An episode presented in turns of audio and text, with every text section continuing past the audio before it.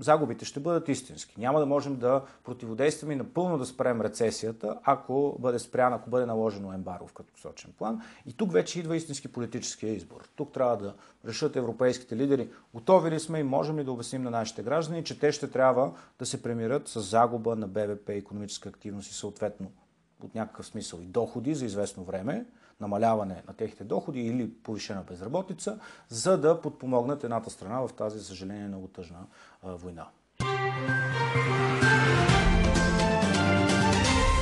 Помните ли колко правителства работиха върху българския план за възстановяване и устойчивост? Разбрахте ли в одобрения план от Европейската комисия за какво ще бъдат похарчени очакваните няколко милиарда евро? Здравейте, гледате какво могат парите. Бизнес подкаст на Дирбеге. Аз съм Стефан Кунчев и днес в студиото съм поканил Атанас Пеканов, бивш служебен вице-премьер, който отговаряше пряко за плана за възстановяване на България. Здравейте, господин Пеканов. Здравейте, благодаря за поканата. Да започнем обаче в началото с коментар на по-горещите теми от последните няколко дни. Как гледате на идеите за нулева ставка или намаляване на ДДС за някои стоки, за да се улекоти инфлационния натиск върху потребителите? Действително, текущата среда на изключително засилен инфлационен натиск изненада както така, академичните економисти, така и изследователските отдели и се търсят възможности да се подпомогнат хората, за това тях да не загубят реална покупателна способност. През годините е имало доста такива предложения. Аз също отчасти съм подкрепил диференцираните ставки за някои за някои групи стоки, най-важните, така да ги наречем, тъй като в други страни европейски има същия подход. А, действително, по време на коронапандемията беше въведена тази мярка, но тя не беше въведена по най-добрия начин и не бих казал, че беше много ефективна по отношение на а, а, ресторантьорския бранш. Не доведе до намаляване на цената. Усети ли се, да, не бих казал, че се усети. Да, не бих казал, че се усети, но там ситуацията беше много а, така деликатна. Ресторантьорския бранш е прие като подкрепа, с която да заплати загубите на, на приходи, а, докато в същото време през двете лета на пандемията всъщност ресторантьорския бранш не беше кой знае колко ограничен, имаше огромно търсене за техните услуги, т.е. те нямаха и а, така стимул да намаляват цените си. Хората бяха готови да консумират, тъй като се бяха изморили в общи линии да нямат възможност, да нямат достъп до тези услуги и това, тъй като при това високо търсене, цените останаха такива или дори се покачваха. Тоест в този смисъл тази тази мярка не проработи тогава. Въпреки това, мога да видя смисъл за някои групи стоки сега, сега това да бъде направено. За кои, например, ако зависеше да сега от вас? Основни хранителни групи стоки. Това е практиката и в други, други страни. Такива, които са част от кошницата, особено на най-уязвимите групи, на най-низкодоходните групи. И тук не можем да се надяваме, че цените ще започнат да вървят надолу, е, но, това тогава... ще, но това ще спре допълнителното им увеличение нагоре. Защото имайте предвид, че за съжаление... Искате да кажете, че те ще стопират на нивата, на които са в момента, само за това е, това на ДДС-то е и нулевата това е целта. Това, е, това, това би трябвало да е да. целта на тази мярка, защото имате предвид, че доставките, които бяха допълнително нарушени, те бяха нарушени миналата година, световните доставки, но тази година още повече от геополитическата ситуация и войната в Украина, това ще има още един допълнителен ефект, който още не се е материализирал. И ще е? има още един ценови натиск върху голяма част от хранителните стоки, която ще дойде от спирането на доставки на някои продукти от Украина, от Русия. И това ще се материализира с времето продуктите, които са вече произведени, може би още през миналата година, в момента няма резон те да се повишават, но бъдещите продукти, които по някакъв начин могат да пострадат от тази, тези проблеми в доставките, могат да, това може да доведе до допълнително повишаване и държавата, ако приеме така диференцирано ДДС и следи стрикно как веригите формират цените си, може да се надява, че това ще донесе до едно успокоение.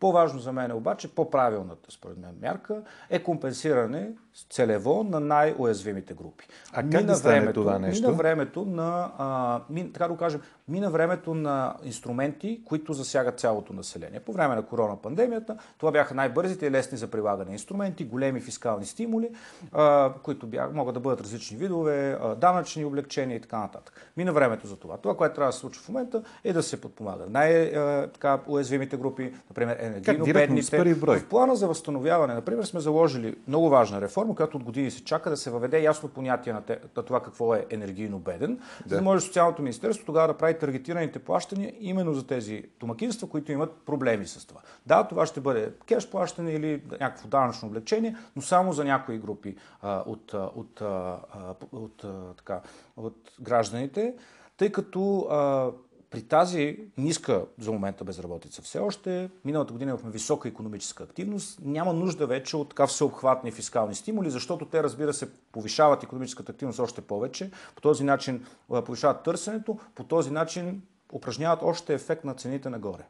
А, според вас по-добре ли ще бъде, ако се въведе таван или пък фиксирани цени, защото и такива предложения има? Не, не бих казал, че това е добър вариант. Не бих казал, че това е добър вариант, защото трябва да, да разбираме как функционира пазарната економика. Тя функционира и през желанието на потребителите да повишават а, а, достъпа до услуги, предлагането на услуги. При фиксиране на таван те вече няма да имат стимули да а, продължават да така, произвеждат повече и по този начин да допринасят за по-низки цени. А какво мислите за правителствената прогноза за економически растеж на страната и очакваната инфлация до края на годината? Преди седмица, общо взето, Асен Василев, ваш бивш колега, оповести някакви конкретни данни. Както казах, последните 3-4 месеца се получи едно голямо ревизиране на инфлацията нагоре от всички водещи институти, световни, международни организации, централни банки, които имат огромни отдели, които анализират и прогностицират инфлацията. Миналата година прогнозите бяха за инфлация, която да е висока, но в рамките на 4-5%. С с така задълбочаване на проблемите с доставките и с сериозните геополитически проблеми, това със сигурност ще допренесе още повече и голяма част от водещите институции по света ревизираха прогнозите си нагоре. Например, Европейската централна банка също през месец март ревизира нагоре стоеностите си за инфлацията през тази година от около 3,2% на 5,4%. Една огромна. Така, е, тогава една нашите прогнози промяна. за около 10-11% реалистични действително, действително, нашите прогнози са така притеснителни, тъй като това е много високо ниво на инфлация инфлация. От една гледна точка, източните, източноевропейските економики винаги са имали по-висока инфлация, отколкото в центъра на, на еврозоната и на, на ЕС. Това е нормален процес. Настигащите економики винаги имат инфлация, която е 1-2% над средноевропейската. А, тази, която в момента се прогнозира, както казваме, е притеснителна. Правителството обаче в в ситуацията на валутен борт реално няма големи а, възможности да, да се намеси, освен да компенсира потребителите, които са най-уязвими. Тъй като фискалната политика, да, тя може да издърпа фискалните стимули, това трябва да се случва и когато те се издърпват така да не са вече за всички, а да бъдат само за някои групи, които губят реална покупателна способност, това е начина, в който националната фискална политика може леко да успокои економическата активност, по този начин да успокои а, ценовия натиск. Но голяма част от инфлацията, трябва да си признаем, е вносна в, в страната. Тя се влияе от цените на суровини и на всички вносни стоки, както и енергийните цени по света. Тоест българското правителство няма много големи а, инструменти за това. Европейската централна банка вече прави първи стъпки,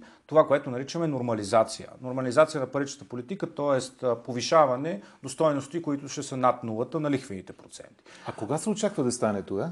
А, сега, предишните, Предварително ли ще стане това или според очакванията, които бяха? На, да? на хора, които се занимаваме с това, които следим през конференцията на Европейската Централна банка, тя се опитва да комуникира много ясно на всеки 6 седмици след управителния съвет, кога ще се случи това. Доскоро очакването бяха за месец септември. Първото вдигане на лихвите да се случи през месец септември. Сега вече допускаме дори това да се случи през юли.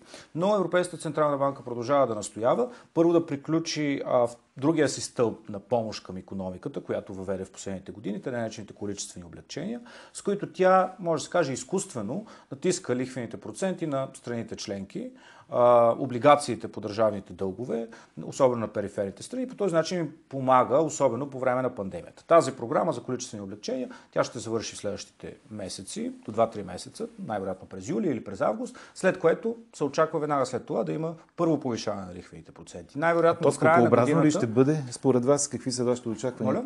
А то скокообразно ли ще бъде? То ще, или... Не, според мен то ще си бъде нормално с 0,25 след което през декември очакваме още едно повишение и може би 4 повишения през следващата година. Тоест, ако в момента сме на, на минус 0,5, до а, края на 2023 година лихвените проценти, базовите лихвени проценти на ЕЦБ очакваме да са около 1%. И тук е много важно да кажем, все пак граждани трябва да разберат това какво означава. Това за тях означава, да, инфлацията по някакъв начин ще бъде намалена, тъй като економическата активност ще се намали, инвестициите ще се намалят, тъй като кредитирането ще се затегне. Но за гражданите и фирмите, за съжаление, има и недостатък от това, а той идва от това, че поради намалената економическа активност, безработицата ще нарасне, т.е. гражданите ще бъдат пред по-голям риск от безработица, както и разходите им по обслужване на кредити, без значение дали кредити за фирми или кредити за граждани, потребителски кредити, както и ипотеки, ще нараснат. Тоест няма перфектна ситуация и централните банки, модерната централна банка винаги е пред, този, така, пред тази дилема ниски лихвени проценти, с които да стимулираш висока економическа активност, бързо възстановяване от, на економиката, например, както по време на пандемията, но след това в даден момент това може да избие в инфлация. В момента, в който ти пристъпиш към намаляването и така наречената нормализация на паричната политика, трябва да се случва това много деликатно. Федералният резерв прави това доста успешно, според мен. Той вече започна с стъпките, но той подготви пазара за това. Още от миналата есен каза, през следващата година ще започнем с повишаване на лихвените проценти и когато инфлационните прогнози изненадаха Федералния резерв, те казаха да, така ще и сега дори ще повишаваме по-бързо от очакването. Например, сега през май месец се очаква, че Федералния резерв ще покачи на една среща две стъпки, т.е. 0,5% лихвените проценти. В тази среда, в която се развива економиката, реалистично и нормално ли е и адекватно ли е дори даже е, идеята на правителството да замрази основната работна заплата на 710 лева до 2025 година? Тук се сблъскват две много а, трудни а, дилеми пред правителството. От една страна, аз винаги съм казвал, че България с годините е липсвала или не е правила достатъчно по, по доходните политики. Тоест, държавата трябва по някакъв начин да се намесва, така че а, доходите ни по-бързо да настигат а, средноевропейски. Това е нещо, което ако вие в България се е случвало най-малко в сравнение с всички други източноевропейски. А това не е ли им нужно с оглед на 2024 година и очакването за влизането ни в еврозоната? Така, а, от една страна е нужно. Според мен повишаването на минималната работна заплата и винаги съм е подкрепил. Минималната работна заплата имаше огромно преосмислене в економическата така, професия в последните 10 години за нея. Тя преди се виждаше, преди, да кажем, преди 20 на години, на база на теоретичните изследвания, като нещо, което по-скоро вреди. Това в крайна сметка е намеса на държавата, която изкривява пазара по един или друг начин. Но голямата част от изследванията, които са от последните 20 години, голяма част от водещите реномирани економисти, ще спомена само Алан, а, а, Алан Блайндър, който почина преди няколко години, той беше така водещ, водещ мислител в тази насока, показваше как покачването на минералната работна заплата не вреди, не води до повече безработица, а само води до повишаване на доходите. Тоест, позитивите са много повече. Но тук трябва да имаме предвид, че в тази ситуация, в която сме, има рискове от създаването на така наречената спирала между образуването на заплатите и на цените повишаването, индексирането на всички заплати спрямо повишаващите се цени, всъщност ще доведе до още един ефект на повишаване на цените, тъй като когато фирмите им се наложи да повишат заплатите на своите служители над производителността им, над увеличението на производителността им, те ще ги прехвърлят и като повишение на цените. Тоест, трябва много внимателно да се балансира. Да, със сигурност увеличение на минималната работна заплата, но за съжаление не е сигурно дали с цялата промяна на, на инфлацията. Е, тогава това решение на правителството е предпазна мярка, така ли да го тълкуваме? Това ще бъде предпазна мярка, за да не се получи цялата загуба на реална покупателна способност. Тоест, да кажем, че инфлацията е 10%, дигането с 10% на МРЗ а, не е ясно дали е най-добрия вариант, защото тогава и фирмите могат в следващия рунд отново да пренесат това като дигане на а, цените си. Да поговорим за българския план за възстановяване и устойчивост, който беше внесен от вас през октомври миналата година и най-накрая получи зелена светлина от Брюксел. Какво стана с така наречените червени линии, които бяхте заложили в него? А, Искаме да почна от там, че поздравявам правителството за това, че се стигна до успешно приемане на плана. Реално четири правителства може да се каже, че работихме върху него. Аз мятам, че в рамките на нашия мандат, толкова колкото условията ни позволяваха, успяхме е, поне вие имахте да, смелостта да, да, направим, да направим това, което беше възможно при тогавашната ситуация. Ние със сигурност бяхме, как да го кажа, задали точно така червени линии, пред които Европейската комисия, която все пак работеше с едно служебно правителство, което беше с така а, някакъв срок на хоризонт на действие, също беше задава червени линии и може да се каже, че по време на служебния кабинет ние не успяхме да, да затворим. Затова а, поздравявам правителството, че успя да намери а, консенсус по тези теми. Сега, едната голяма червена линия е важно да я обясним.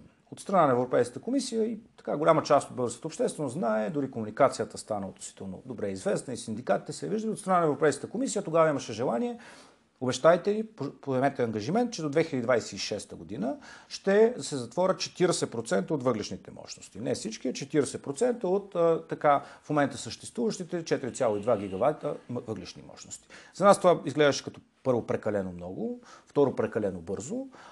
И на трето място не смятахме, че един служебен кабинет може да поеме такива тежки ангажименти и да обвърже всички следващи редовни кабинети с нещо, което в крайна сметка може би подлежи на демократичен избор.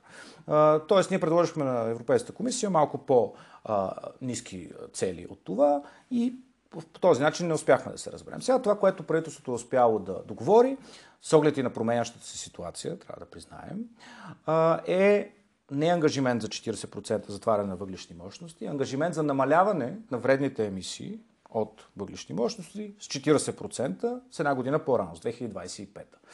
Това все още не е ясно как точно ще се случи. Тоест не, не, сме, не сме запознати правителството как планира да го направи. Предполагам, че още текат така, анализи, трябва да се състави един план. Това е не по-малко тежък ангажимент. Разбира се, той а, избягва задаването на една специфична централа, например, да се затвори. Така е, но също ще изисква огромно усилие за българските институции, както и за енергийната ни система, която още така предстои да разберем как ще се реализира.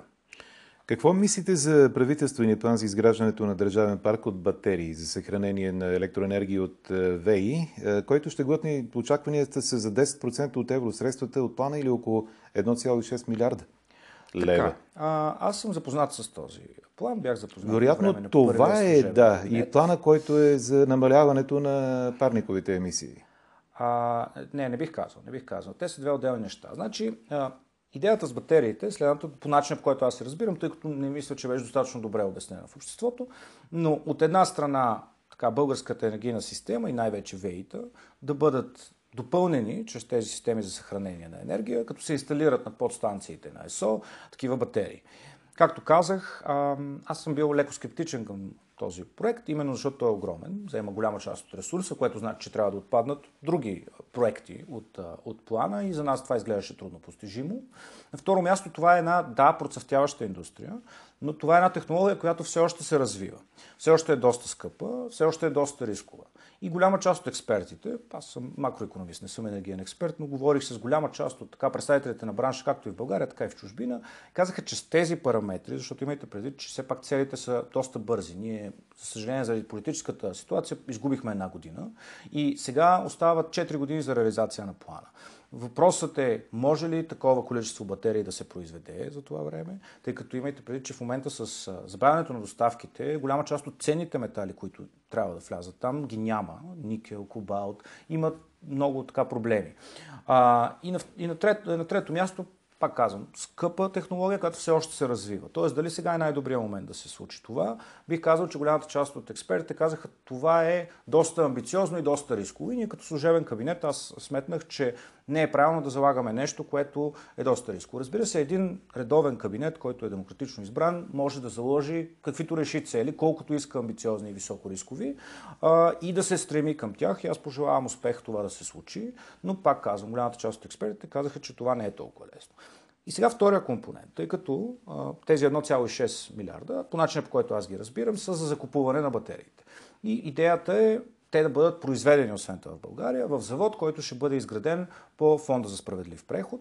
За съжаление, там все още е, плановете не са представени, т.е. не знаем правителството каква ще е тяхната визия за използването на тези средства. Това са 2,4 милиарда лева, които трябва да отидат именно в трите региона, въглишни региона в България, голяма част в Стара Загора. Ако по тях се използва една част от ресурса за насърчаване на такъв завод, идеята, доколкото разбираме, този завод да, да е там и тогава тези батерии да бъдат произведени там и да бъдат купени. Проблемът е, че по европейските директиви и всичките ни правила за общия пазар, ние не можем да заложим такова правило. Ние не можем да кажем, ето тук ще купим батерии, за да подновим и за да така, модернизираме а, енергийната ни система и те със сигурност ще бъдат произведени в България. Това нарушава всички правила на Европейския съюз, които са за конкуренция, за ясен, за, за равен старт на всички а, фирми, които са в Европейския съюз, така че големите страни да не субсидират реално винаги собствените си фирми. Това е нещо, което всъщност трябва да помага на по-малките страни. А, и по този начин аз не, не съм сигурен как ще се реализира това, че да гарантираме, че батериите ще бъдат купени от български завод. Иначе идеята в България да има такъв завод със сигурност не е лоша. А, друг е въпросът дали е реалистично това да се случи, защото част от тях трябва да бъдат инсталирани в края на 2023. Тоест, той трябва да бъде, построен, построен той трябва да бъде построен тази година, да започне да произвежда и, а, и така. Предполагам, че една надежда, която правителството има е, че текущата така несигурност и доста проблеми в световен мащаб могат да доведат до някакви отлагания на всички срокове или Европейската комисия да каже ще разтеглим във времето плана за възстановяване с още две години, например. За момента никъде такова нещо не е индикирано ясно, за разлика от, например, оперативните програми, които имат един 7 годишен срок, но това е 7 годишен срок за така програмиране, за правене на поръчките, а изпълнението на плановете може да бъде и 3 години след края на оперативните програми. В плана за възстановяване няма за момента такъв, такъв, такава процедура, но всички проблеми, с които Европа се, се сблъсква, може и да доведат до такова разтегляне във времето. Ако съм разбрал правилно това, което казвате, излиза, че вие предричате провал на тази голяма правителствена идея за такъв завод. Не бих казал провал. Някаква част от нея ще се реализира. Въпросът е дали, е дали, е дали е възможно и дали е реалистично всичко от това да се реализира. А, там съм повече скептичен. Според плановете на правителството, за да бъде регламентирана цялата тази дейност изграждането и експлуатация на съоръжението, ще бъдат внесени промени в закона за енергетиката. Какво мислите, че ще бъде променено в този закон? А, да, много се радвам, че задахте този въпрос, за да сложа отново фокуса. За съжаление, в момента голяма част от обществеността се занимава с текущи политически проблеми. Виждаме Народното събрание, доста спорове, например сега за Българската народна банка и други, а трябва да се съсредоточат върху законови промени, които са реалните реформи, които са заложени в плана трябва да се разбере, че плана за възстановяване то е една управленска програма за следващите 6 или 7 години. Дори не е лошо всъщност, че имаше различни правителства, които работеха по него, тъй като така се надяваме, че се гарантира някаква приемственост. Аз, например, докато бях в ролята си на вице-премьер, много пъти направих и срещи, докато имаше парламент с всички парламентарни групи, за да им представя визията, за да чуя. И ако те кажат, това няма никакъв шанс да го подкрепиме, махнете го, да имаме предвид, защото всички законови промени трябва да минат през парламента. Тоест всички реформи, които са в плана, включително тези в сектор енергетика, изискват законови промени, някои от тях, които трябва да се случат в следващите три месеца. Трябва да започне усилена работа по това от страна на народните представители.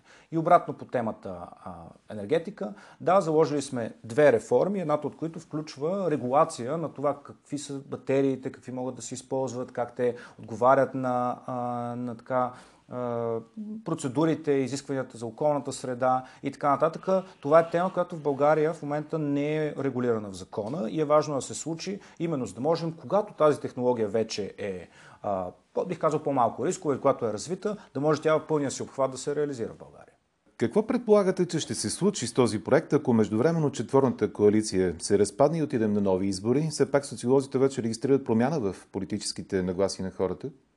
Именно за това, именно за това аз подхождах по-внимателно с всички проекти, които бяха заложени в плана, защото трябва да се гарантира една приемственост, трябва да не се залагат проблемни проекти или проекти, които евентуално друга констелация на политически партии би имала нежелание да реализира. Истината е, че а, ревизии на плана за възстановяване са трудни. Не бих казал невъзможни, но трудни.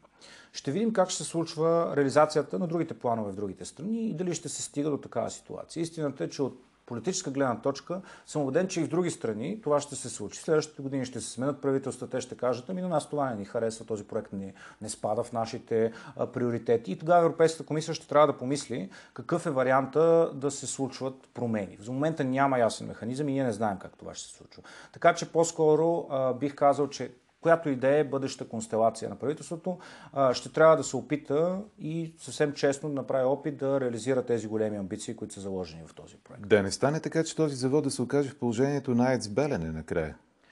Голям проблем е, ако гражданите а, усещат, че нещо, което се случва, е против а, така, тяхната преференция или тяхната воля. Така се случи а, а, бих казал, с АЕЦ Козлодуй при затварянето. И голяма част от а, българските граждани останаха с едно усещане, че нещо не е, а, не е било добре, не е било правилно, което сме направили като стъпки. И затова аз доста усилено през миналата година се опитвах да обяснявам, че зелената сделка не трябва да се гледа само като някакъв вид риск, да, може би има риск за някои от засегнатите индустрии, но това е и възможност за нови работни места. И тук искам да подчертая пак, че се надявам правителството в кратък срок да представи и плановете за, по фонда за справедлив преход. Защото това са именно средствата, които са заделени и са там, именно за да се изградят нови работни места. И аз винаги съм подчертавал всички срещи с синдикатите, се казал добре платени работни места. Добре платени работни места, защото трябва да си дадем сметка, че работните места във въглишните региони те са вредни за околната среда, но дават за момента едни стабилни доходи на хората от региона и ние трябва да се борим така, че региона тези региони в рамките на зелената сделка да не се случи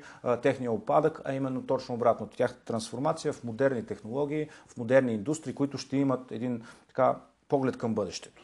Господин Пеканов, да се върнем все пак към ежедневието. Как мислите, може ли България да бъде независима от руския газ и заедно с това да спази изискванията на Европейския съюз за зелена енергетика?